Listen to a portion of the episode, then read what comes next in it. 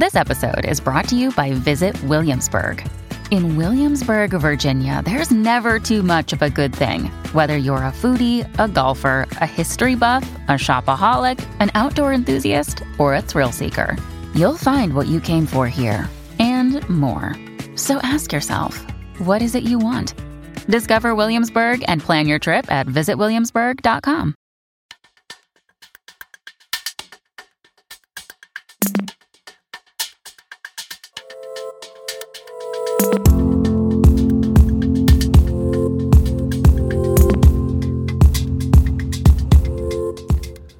Welcome to Classical Ideas. This is Greg Soden. As far as we know, the ancient Mesopotamian epic of Gilgamesh is the world's oldest story. I taught Gilgamesh for five years in 10th grade classrooms at a public high school in Missouri. I always loved it, and I never really tired of teaching it, even after reading it three or four times per day for a few weeks on end for five consecutive Novembers. In this ultimate buddy saga, Gilgamesh, who is a king and not a very nice person, befriends his doppelganger Enkidu. Together, they go on an adventurous tear through the wilderness, slay a beast in an enchanted forest, but things go awry when Enkidu is killed near the start of the book, and Gilgamesh has to face loss, grief, pain, and suffering for really the first time in his life.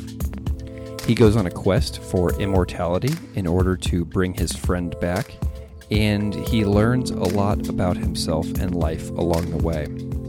The poem's timeless topics continue to resonate today. So today's topic of conversation is the Epic of Gilgamesh, and my guest is Dr. Stanley Lombardo, Professor Emeritus at the University of Kansas.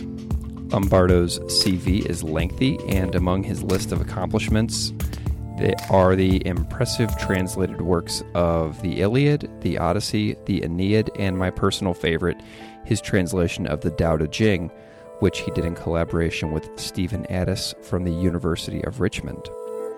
Lombardo is a founding member and guiding teacher at the Kansas Zen Center. He received Inka in 1992 and Dharma Transmission in 1998. Lombardo is an important scholar to my own teaching, my own high school classroom. My high school seniors uh, read his Addison Lombardo Tao Te Ching translation every year in my religious studies class, and he even participated in a Skype Q&A with my class over his work working with translations and classics. Lombardo has two brand new translations out Gilgamesh and the Bhagavad Gita. Today's conversation is exclusively about Gilgamesh, but it's possible there will be a future follow up episode on the Gita. In this episode, we talk at length about the challenges of translating ancient writing, the thrill of seeing the commonalities modern people share with ancient civilizations via the written word, and what Gilgamesh can teach people in 2019. So I am beyond thrilled to bring you this detail packed conversation with Dr. Stanley Lombardo on the Epic of Gilgamesh.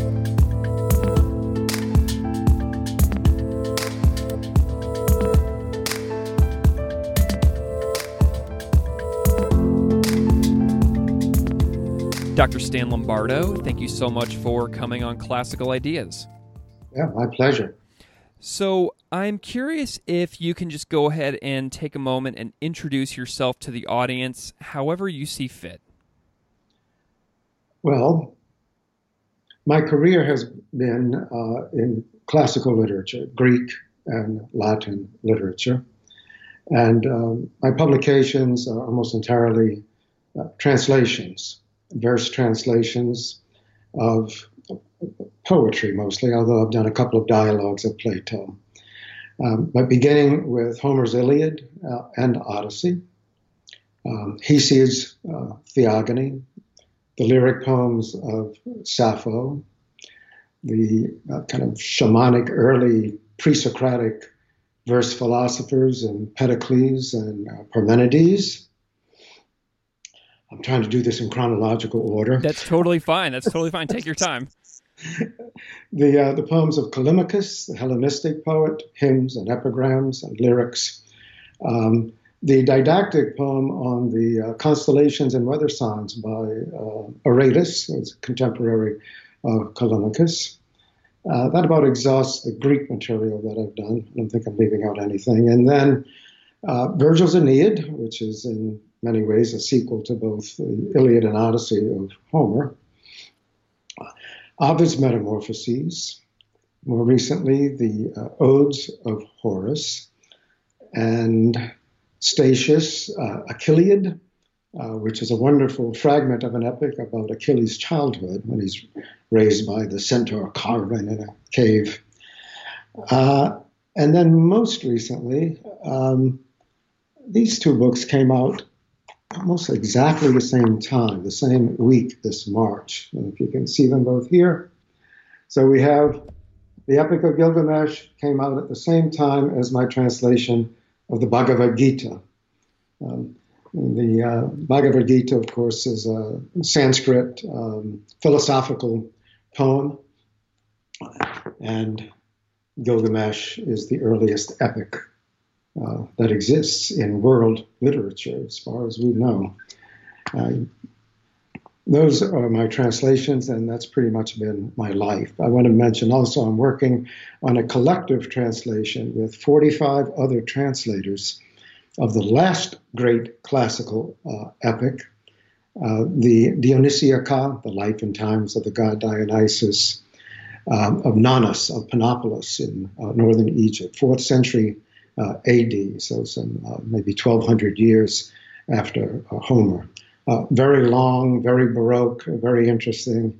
And I'm excited about that project as well. I'm one of the two curators of the project, and I'm translating some of it. So that's my career in a nutshell. Awesome. How did you come to be doing the Gilgamesh and the Bhagavad Gita translations at roughly the same time? Well, they didn't start at the same time. I had agreed to do the Bhagavad Gita, and I knew enough Sanskrit that I felt I was uh, able to get started uh, on that. And then I happened to be taken out to dinner by my editor uh, at Hackett, who for a long time had wanted me to do uh, Gilgamesh. And I kept complaining, I don't know the language. So he took me to a wonderful restaurant in Boston where Barack Obama had eaten. And so I confess that I recently had a dream. It was a Gilgamesh dream. And I heard a voice. And I should say that I don't translate anything until I actually hear a voice. I have to hear the poet's voice. It's not simply a text on a page. Just about everything I've translated was created for performance. Oh, I left out Dante's Divine Comedy. Oh, good. My list of right? Sorry, but that too was performative. We think of it as as a text, um, but it was uh, composed for performance, and so was uh, Gilgamesh. If we think of it as a text, we think of it as a cuneiform text. Uh, but it was originally a performative text. So I described this voice that I heard to my editor, Brian. I said, Well, the closest I can say is that it sounded like an old Jewish guy at the bottom of a well. because it was a dream. so Awesome. So it was at that dinner, and that was just a few years ago. And I said, I just started on the Bhagavad Gita that uh, I agreed, all right. And so uh, I learned enough of the language to get started. And so I bought a copy of uh, you know the Teach Yourself series, the language series. Uh, this is Teach Yourself Complete Old Babylonian. Oh my goodness! yes, wonderful book, a wonderful language textbook, and I worked my way through it. Um, and then uh, I very glad to see that there were uh, editions. Uh, there was one edition, anyway, of the Akkadian text uh, designed for students. Uh, all of the words were parsed at the end of the book and so forth. So that was a tremendous help. So I said, okay, uh, I can proceed with some integrity here. Although largely I relied on the magisterial edition and translation of Andrew George, who is uh, by far the, by universal acknowledgement, the, uh, the dean of um, Akkadian translation, a wonderful scholar. So that's how I got started, and I committed to both of them, and so worked on them simultaneously. And they happened to be finished at the same time. Coincidence, really. Excellent. Well, I fell in love with Gilgamesh uh, fairly recently, in like 2013, uh, as I was teaching it in a 10th grade English class in the middle of Missouri. Um, I'm so I'm curious how you first fell in love with the Gilgamesh and how you found the story and um, you know how it has you know uh, where why you love it so much. Well, I do love it, uh, not as much as Homer, say, or even Dante. I shouldn't say even Dante or Dante. uh, but I'm actually uh, I began to really like it.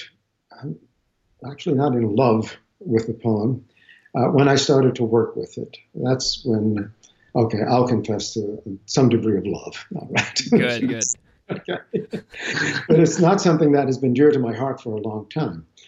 Uh, I would, uh, it's, you know, it's not taught much at university level. It's very popular in high schools. And I'm sure my publisher, Hackett, is relying on high school sales uh, more than anything. So I've never taught the Epic of Gilgamesh. Oh. And never taught it. Uh, and I uh, have only read it straight through from beginning to end uh, very recently in, uh, when I started to work on it in Andrew George's edition. And the reason is I found every translation I picked up to be wholly unsatisfactory. I just could not get through these translations. I have very high standards for translation, uh, needless to say.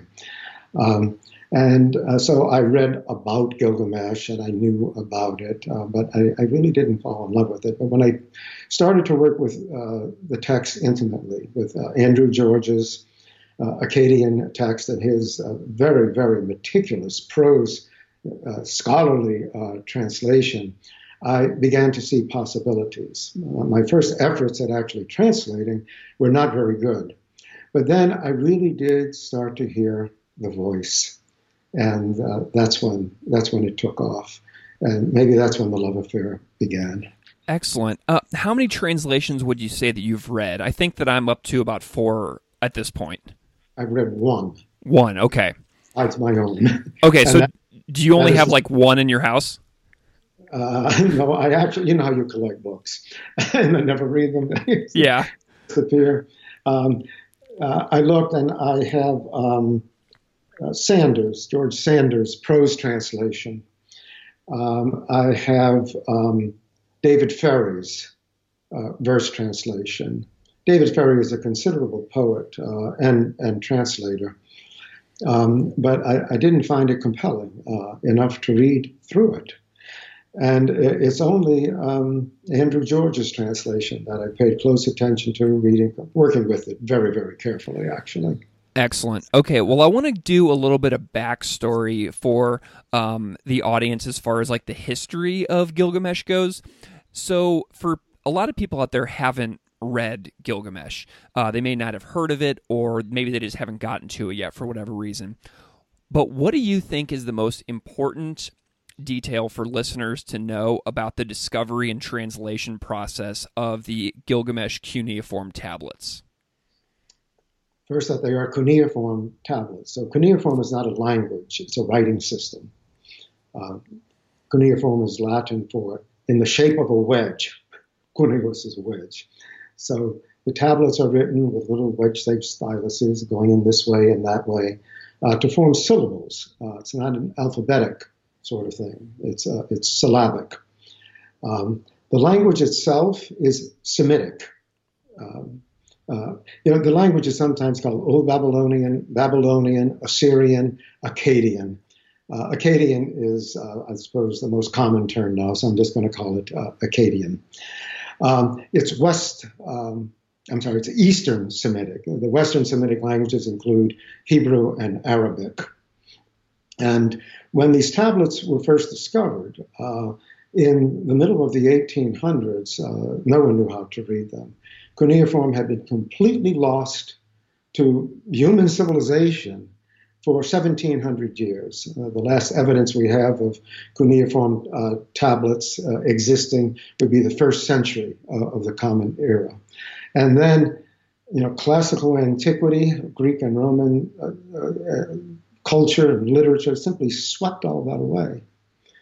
Um, of course, the Arabic and Hebrew texts, you know, especially Hebrew, uh, which is, um, you know, the Bible is not as old uh, as, as Gilgamesh, but it's a closely related language. And it was only when uh, scholars trying to decipher the cuneiform uh, text uh, guessed, you know, shrewdly, oh, this is probably Semitic. So all Semitic languages work the same way, basically. You have roots composed of three consonants, and you have vowels that are infixed and prefixed and suffixed, and that's how the grammar works. And I had studied some Hebrew, so when I you know, set out to uh, learn uh, Akkadian, I, I, had a head start because I knew the basic structure of the language. So the language was completely lost, and the culture was completely lost, obliterated. Uh, until discoveries made in the middle of the 1800s um, by French and uh, British archaeologists. Uh, in the beginning, there was really amateurs, uh, diplomats who were stationed in Iraq, notice these mounds and poke around. Before you know it, the Nineveh is excavated, and the great library of Nineveh is excavated with thousands and thousands of these clay tablets. You know, the library itself had burned in antiquity, but that only hardened the clay and made it more likely to survive. So, nice. The libraries burn mostly, the books get burned up. Here they get preserved, which was interesting. Uh, so a, a, tremendous scholarly uh, effort was uh, aided by uh, the discovery that uh, one of these tablets, which comes to be known as Tablet 11, contains the story of Noah and the Ark in detail that is very similar to what we find in the Hebrew Bible. Uh, this created quite a stir, created funding and interest. Let's find out what this is all about. And um, all of this was very carefully studied. The scholarly consensus now is that the Hebrew Bible is drawing on an old Babylonian tradition, and probably during the Babylonian uh, captivity or Babylonian exile, uh, when Jerusalem was destroyed um, by the Babylonians, and uh, there were mass deportations to Babylon um, for uh, that lasted almost a century. Uh, that's when probably, again, I'm just giving you likely scholarly consensus. It's yeah. still not anything certain. So that's the history uh, of the text. And then, you know, more tablets begin to be discovered uh, until uh, finally the has come to light. We're missing a few hundred lines still, so it's still a fragmentary text, but the beginning and ending are intact, and some is missing from the middle here and there. So that's the history of the text. Are there any guesses about what is contained in the missing 550 or so lines of the story that are still missing? Well, I tried to do some conjecture myself.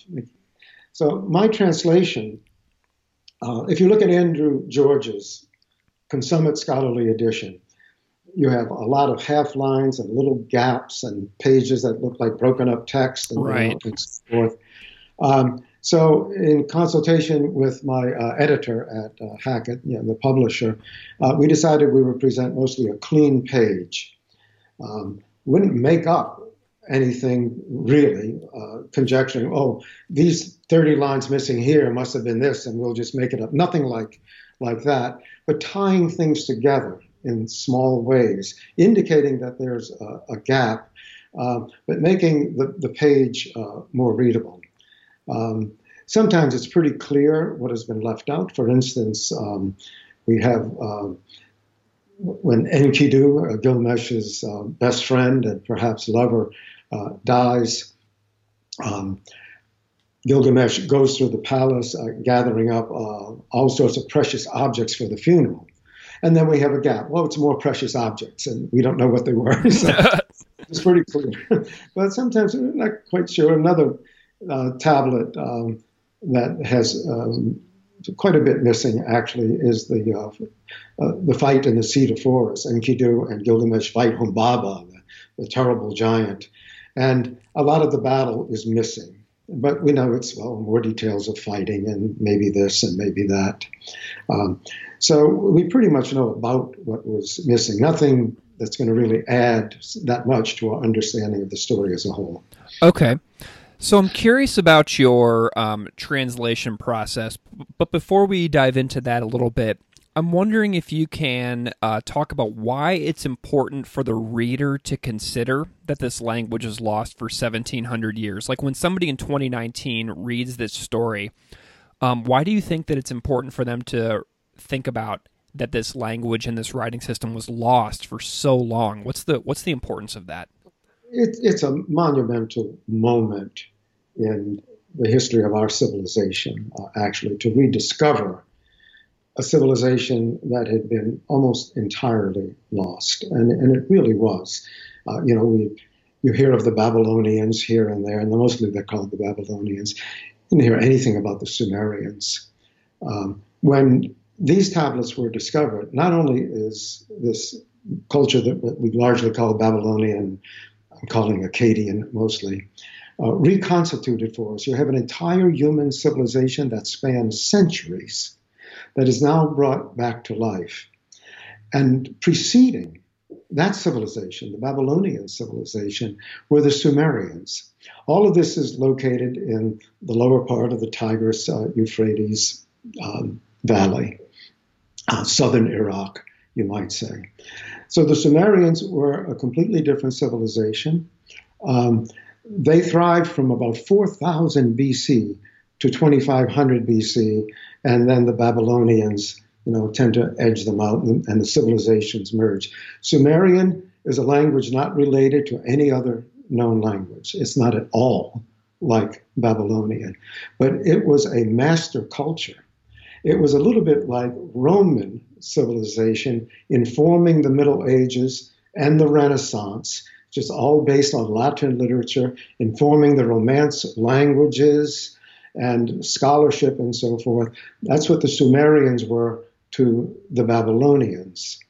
Uh, and they thought so much of Sumerian that among all of these clay tablets, we actually have grammars and dictionaries of Sumerian. And that's why we can read whatever Sumerian texts we have. Nice.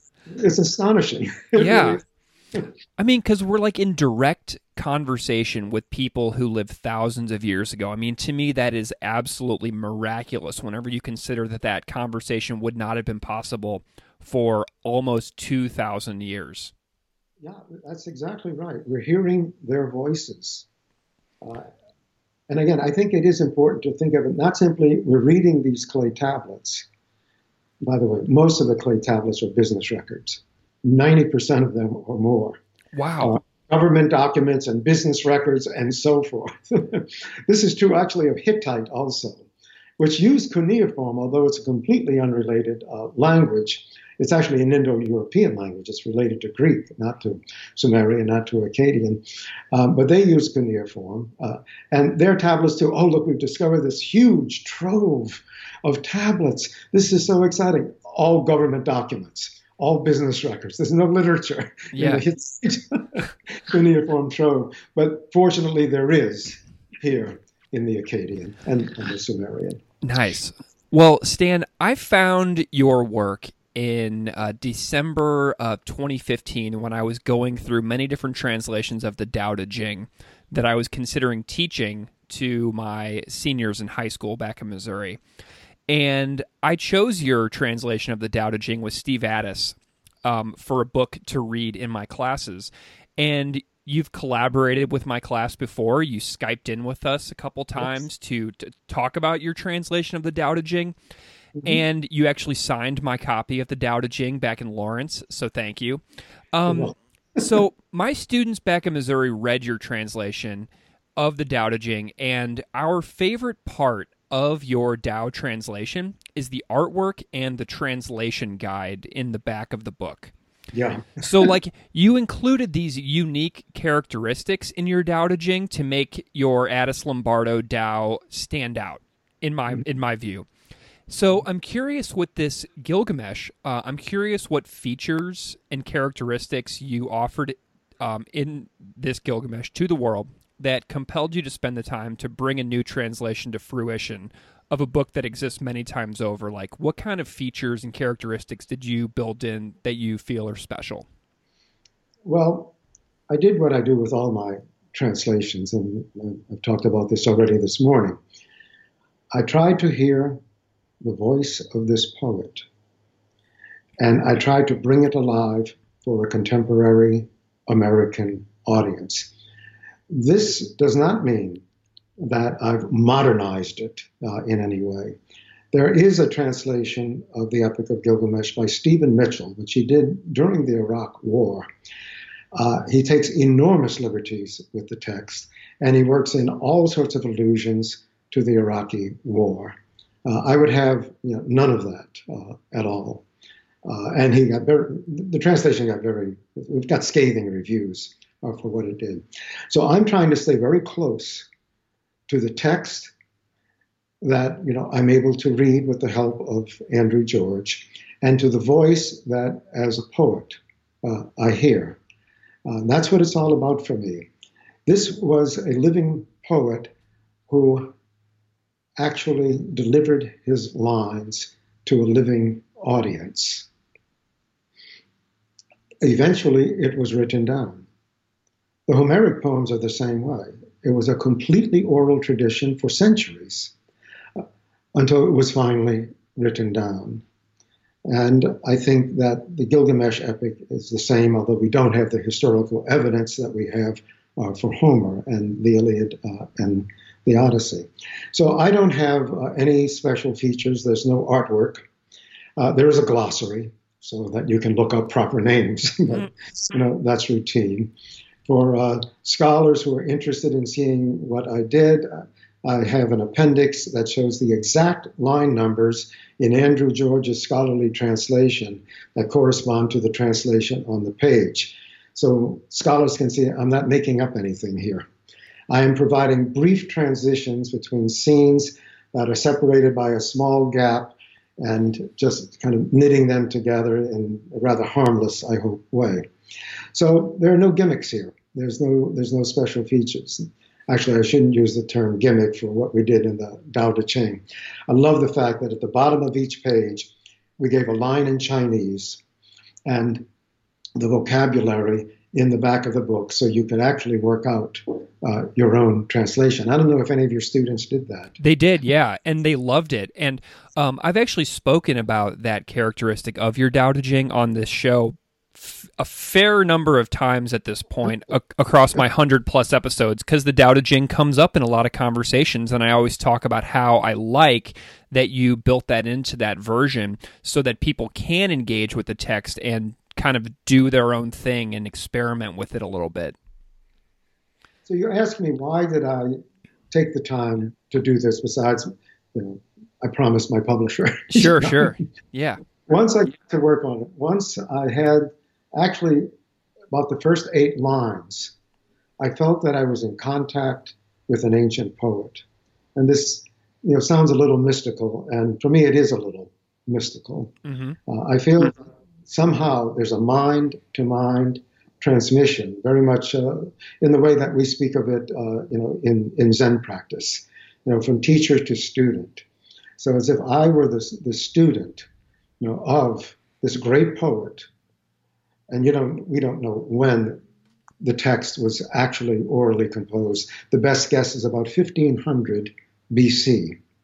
The text that has come down to us was probably a living performance uh, eight, 800 years before Homer lived. That's quite, you know, a distance. Wow. Uh, so that's what was driving me. Uh, I finally felt, okay, I'm really in touch with this material. I can really do it. I can be authentic and not just translating the words. One of the things that jumps out at me is the importance of dreams within the story of Gilgamesh. And you're talking about this mystical connection back to the ancient poet.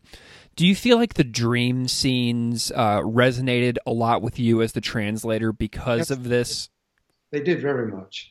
Um, so Enkidu has bad dreams. He dreams about the underworld, and it's not a very nice place, and he doesn't want to go there. Gilgamesh uh, deliberately has dreams in his voyage to the cedar forest. so he and Enkidu build dream huts. And Gilgamesh sleeps in this hut and then he wakes up, and this goes on like for five times. He wakes up in the morning, I had a dream. And yeah, yeah. his dream, and the dream is guiding him. Where did these dreams come from? Are these the gods, you know, visiting the hero? The gods care deeply uh, for Gilgamesh, so you know that's a fair uh, assumption. There's also a dream. Suppose you can call it a dream. I think one of your questions was we uh, talk about the 11 tablets of the Epic of Gilgamesh, but yeah. we also talk about the 12 tablet epic. What is that all about? well, the 11 tablet uh, epic has um, is very very complete. Its um, ending goes right back to its beginning. It's like this ring composition. The uh, opening lines, which describe Uruk, uh, the city, are repeated almost verbatim by Gilgamesh as he's describing his city to the boatmen who transported him uh, back. Um, and so it ends beautifully. Enkidu is dead. Gilgamesh has been off on his quest for immortality, has found that it's unattainable. He's accepted his fate. He goes back to his city, the city, you know, that he built. Then we have this other tablet. In this other tablet, it seems to be an Akkadian translation of a Sumerian original. Um, and we don't, we have some Sumerian models for parts of the epic uh, itself, but mostly we think that it's an Akkadian composition, originally an oral composition. But there's this 12th tablet translated from the Sumerian, and it's kind of freestanding and sometimes tacked onto the 11th. In that tablet, Gilgamesh and Enkidu are together, and Gilgamesh, Gilgamesh, says, Oh, I've lost some things I really care about, and they're down in the underworld. Would you go retrieve them? and speculation, I think it was a ball and a musical instrument or whatever, you know. Yeah. So Enkidu goes down, and he fools around too much, and he does things that he was told not to do, and he's trapped. But somehow this little portal opens, and he can speak to Gilgamesh as if in a dream or as if he's a ghost. And he describes to Gilgamesh what the underworld uh, is like. And it's, it's a fascinating uh, you know, episode. And um, if we have a second edition of Gilgamesh, I think we'll say with an appendix containing the 12th tablet, you know, uh, because it would be fun to, to work on it. it you know, it's a plus. But yeah, dreams are, you know, the, the spirit world speaking to us. I think that's pretty clear that that's that's the cultural belief, you know, um, you know, for the Akkadians. Excellent. Well, and you know, um, I earlier I mentioned your collaboration that you did with Stephen Addiss on the Tao Te Ching. So you're no stranger to collaboration, and all of this scholarly work that you've done throughout your career is dependent upon collaborations. And you have this beautiful collaboration with Professor Gary Beckman from the University of Michigan, who contributes the introduction to the book and you acknowledge him as being massively helpful in the editing and revision process. Uh, what was the collaboration process like with Dr. Beckman on this Gilgamesh? It was very much like my collaboration process, say, with doing the Iliad and the Odyssey, when I worked with Sheila Murnaghan at the University of Pennsylvania. She would read drafts and write corrections, suggestions in the margin, and return them uh, to me. Uh, there were over a thousand such written suggestions for the Iliad and almost that many for the Odyssey. So it was quite, quite a labor and quite a contribution. It was the same process here. Uh, Gary Beckman would read my, my rough drafts. Um, sometimes you know you made a mistake here in you know with this uh, word it's misconstruing this verb it's you know some grammatical mistake i had made uh, reading, trying to read uh, the Akkadian. So he would correct outright errors. There weren't that many outright errors. Uh, mostly he had suggestions for um, better wordings, uh, actually. Uh, and most of Murnaghan's suggestions uh, were like that. For instance, or something that I had omitted, Utnapishtim, who is the Akkadian Noah, uh, who built the ark that is very much like the ark that Noah built. Yeah you know, as I said, this caused great excitement. So Utnapishtim's epithet is uh, a Akkadian word that means far away, distant.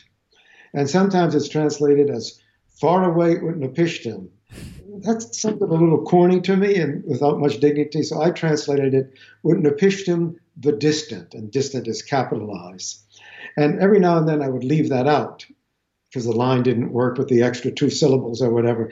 But Beckman said, rework this line. You got to keep distant in there every time Utnapishtim's name, you know, comes up. So suggestions uh, like that. Um, and I would say, I don't forget how many pages it is, maybe 80 pages, maybe one or two per page. So that's substantial. Uh, you know, that's a real contribution. Uh, and uh, and you're right. I, I always work with a scholarly uh, expert, even though I may be myself, you know, um, very well uh, informed as a classic scholar myself. For instance, I did the Odes of Horace recently. I know Horace very well, but I worked with Anthony Corbeill, who's a real Horatian scholar, and that collaboration was very close also. Excellent. Well, it only enriches the experience and like helps you continue to be a lifelong learner yourself, is what I would imagine. Yeah, absolutely. You know, that's the case. Uh, and again, minds come together, and that's what it's all about. For sure. Well, in Beckman's introduction um, has a quote that I really liked um, that I'm curious if you can elaborate on. He says, A meter of Akkadian epic poetry is based upon patterns of syntactic units rather than of syllabic stress so it cannot be rendered authentically into English verse. So, how do you, as a translator, handle knowing a book cannot be 100% well, fully translated? And how do you proceed? I disagree with Gary Beckman there. All you have to do is repeat the syntactic patterns in English, and that's largely what I do. oh, good. Okay. And often they. Um, um, Beckman, I'm sure, would agree. He doesn't say so, as I remember in the introduction, that there's usually a midline break uh, in uh, you know, in, in the Akkadian text. Uh, this is called a caesura, which simply means uh, a cutting. Uh, Greek verse and Latin verse work the same way. There's always dactylic hexameter, the epic meter. There's a midline break. The um, the meter that Beowulf is composed in, in you know, Anglo-Saxon, always has a midline break, and it tends to have uh, that same sort of syntactic parallelism that gives the swing uh, to the verse. So I imitate that uh, in English and I felt puzzled as you know I'm doing. But I also have uh, actually the meter here is, if anything, based on the Old English Beowulf meter. You know, you have two beats on either side of the central break, and that's going to happen naturally in English, and actually it happens naturally in Akkadian also. You know, gotcha. Um, it's that's it's a midline break. Okay. That holds the line together and gives it its rhythmic swing. Something else. Um, yeah, go ahead. Richard also says, and maybe you're about to bring this up. It's composed in quatrains. Yes. Um, sometimes stanzas of six lines, sometimes two, but mostly uh, quatrains. And some translators uh, do that. I've noticed that David Ferry's translation does it in couplets. Um, I tried quatrains at first, and I thought it's just breaking things up too much. I wanted a narrative flow. And so I compose in verse paragraphs mostly, um, because it is a narrative. Uh, it's not a long lyric poem or something like that. Uh, the Bhagavad Gita is a philosophical poem. I don't know if you can see it. Yeah. I definitely translated that into the stanzas just like the original. Sure. Same number of syllables per line. I was very careful about it. So, you know, I'm perfectly able to do that when I think it's the right thing to do. But here, each stanza is a little philosophical nugget.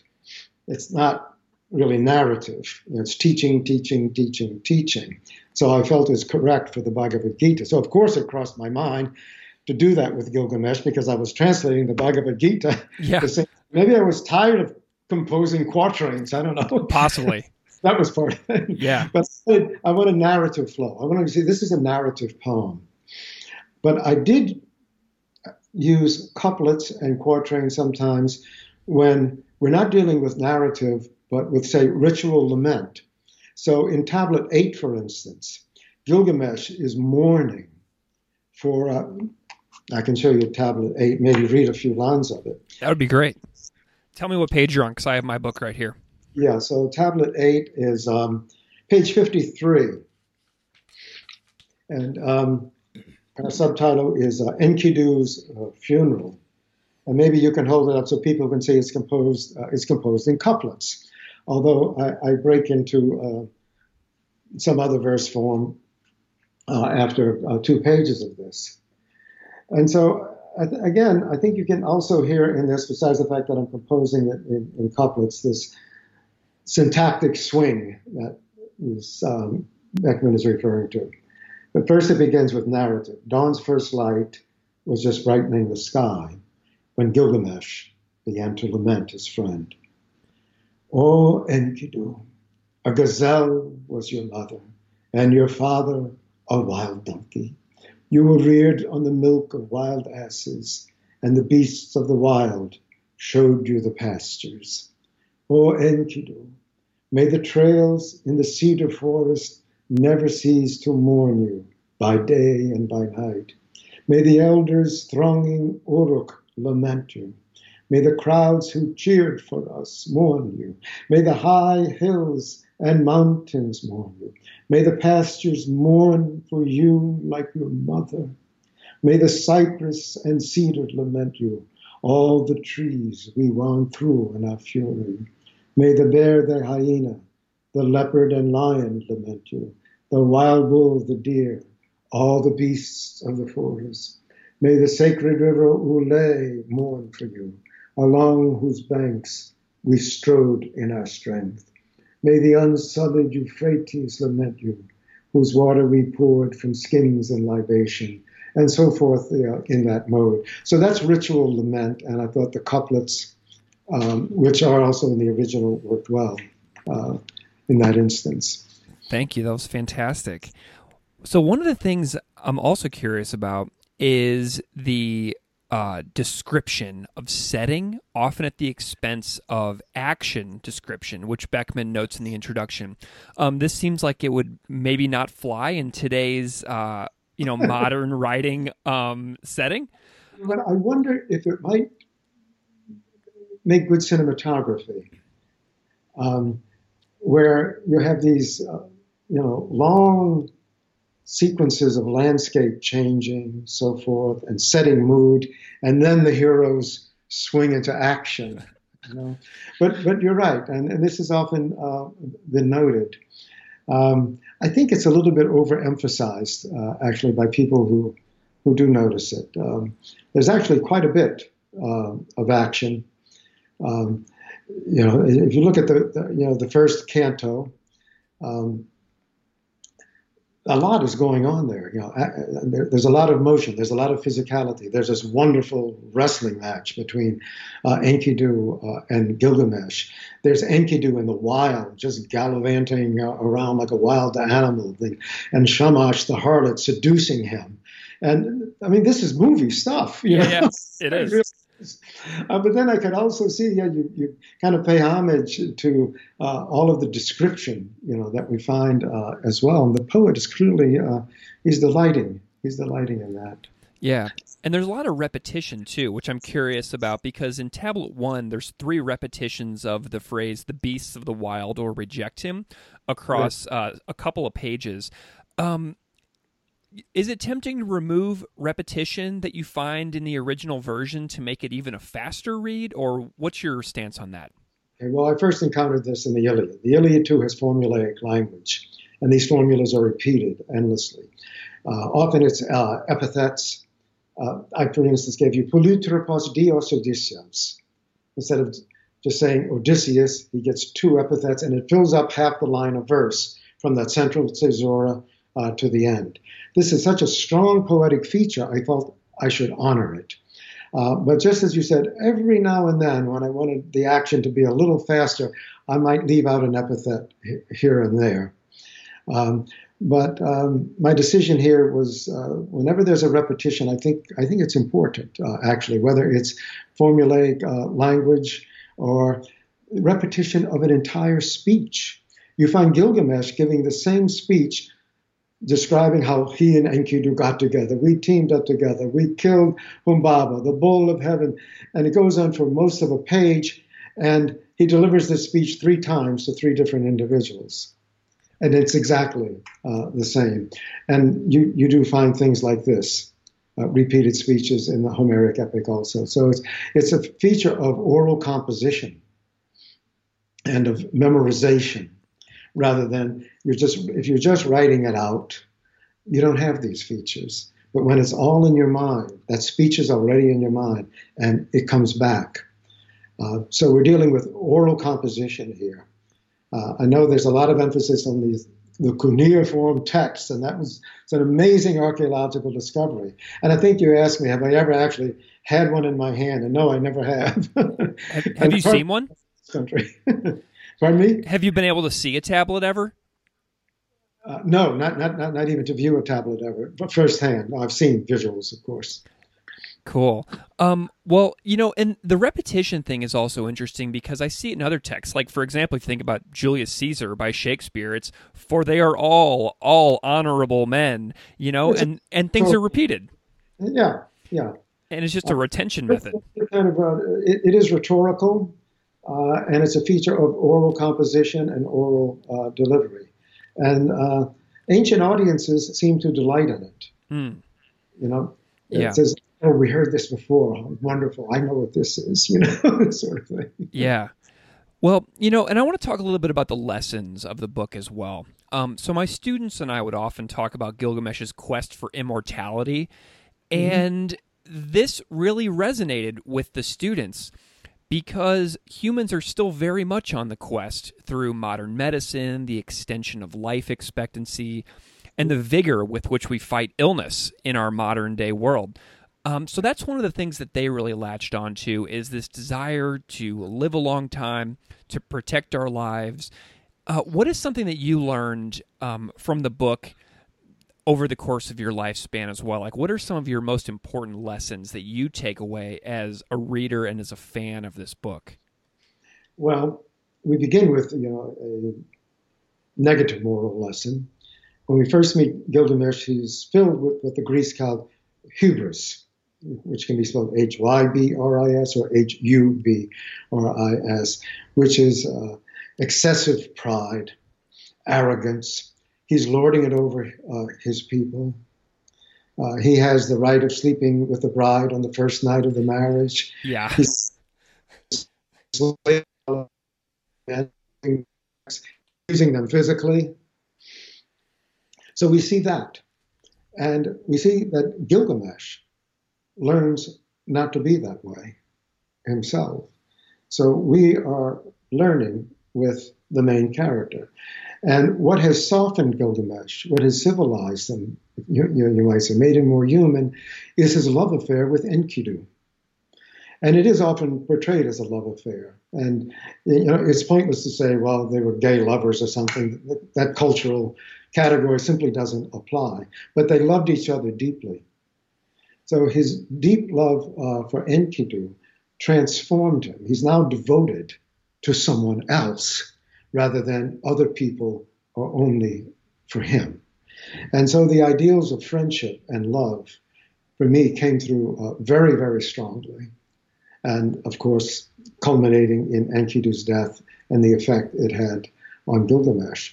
It's in the second part of the poem that we have the fear of death dominating the ethical landscape. You know? And of course, it's universal uh, fear of death. Uh, it's not unique to our culture.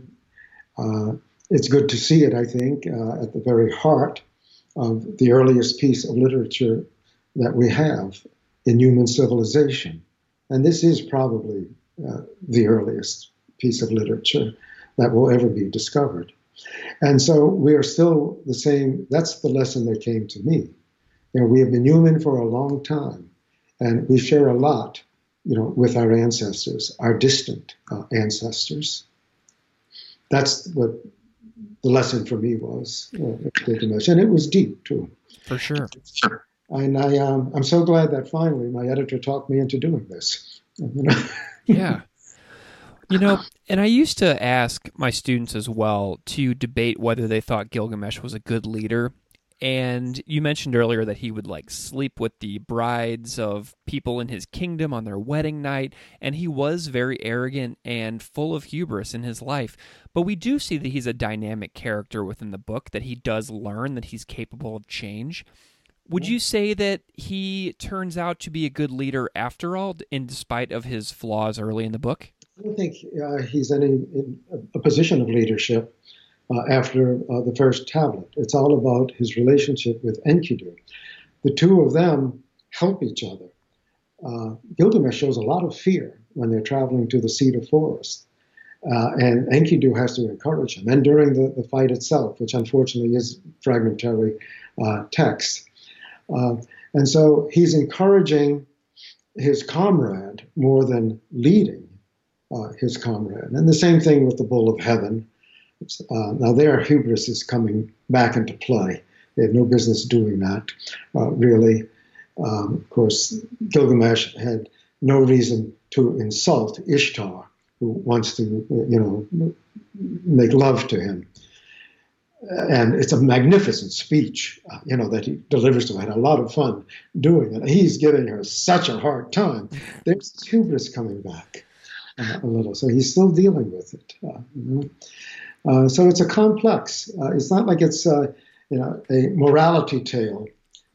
so it's, you know, one hesitates to like draw moral lessons from a text as complex uh, as this. Excellent. Well, um, why um why do you think that everybody who hasn't read the Gilgamesh yet should check out the story? Well, this is what we've uh, been talking about. I think simply out of curiosity for what's the earliest piece of literature that the human race has produced and, and that has uh, survived. So there's that to start with. Then there's the deep humanity uh, in the poem. Um, and it is a narrative poem, it is uh, in verse. Uh, the relationship between uh, the two heroes and Gilgamesh's deeply human fear of death and the extent that he's uh, willing to go to to escape inevitable destiny. And then at the very end, realizing that it's his home that actually is his destiny. And his return home, the very end of the poem, which some people find dissatisfying because it echoes the opening lines, he's showing the boatman the city that he's built. And this is his home. So all of these heroic quests, they pale in comparison to the realization that there's nothing to be afraid of. We're always at home as human beings in this world. That's what came across for me. Well, Dr. Stanley Lombardo, I am deeply grateful to you for spending an hour with me today to talk about your new translation of the Epic of Gilgamesh out now from Hackett. And also, I will be picking up your Bhagavad Gita translation, which I just found out about today. So, talk about that sometime. absolutely. Maybe I will have you back on for a part two so we can do the Gita in detail because it's so worth discussing in and of itself. Um, thank you so much for coming on the show. Thank you. Thank you for inviting me. It's always good to spend time with you.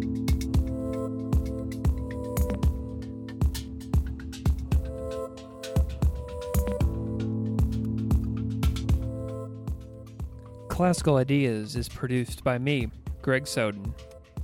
Music on Classical Ideas is composed and performed by Derek Strybeck. You can find his music at www.wearewarmmusic.com.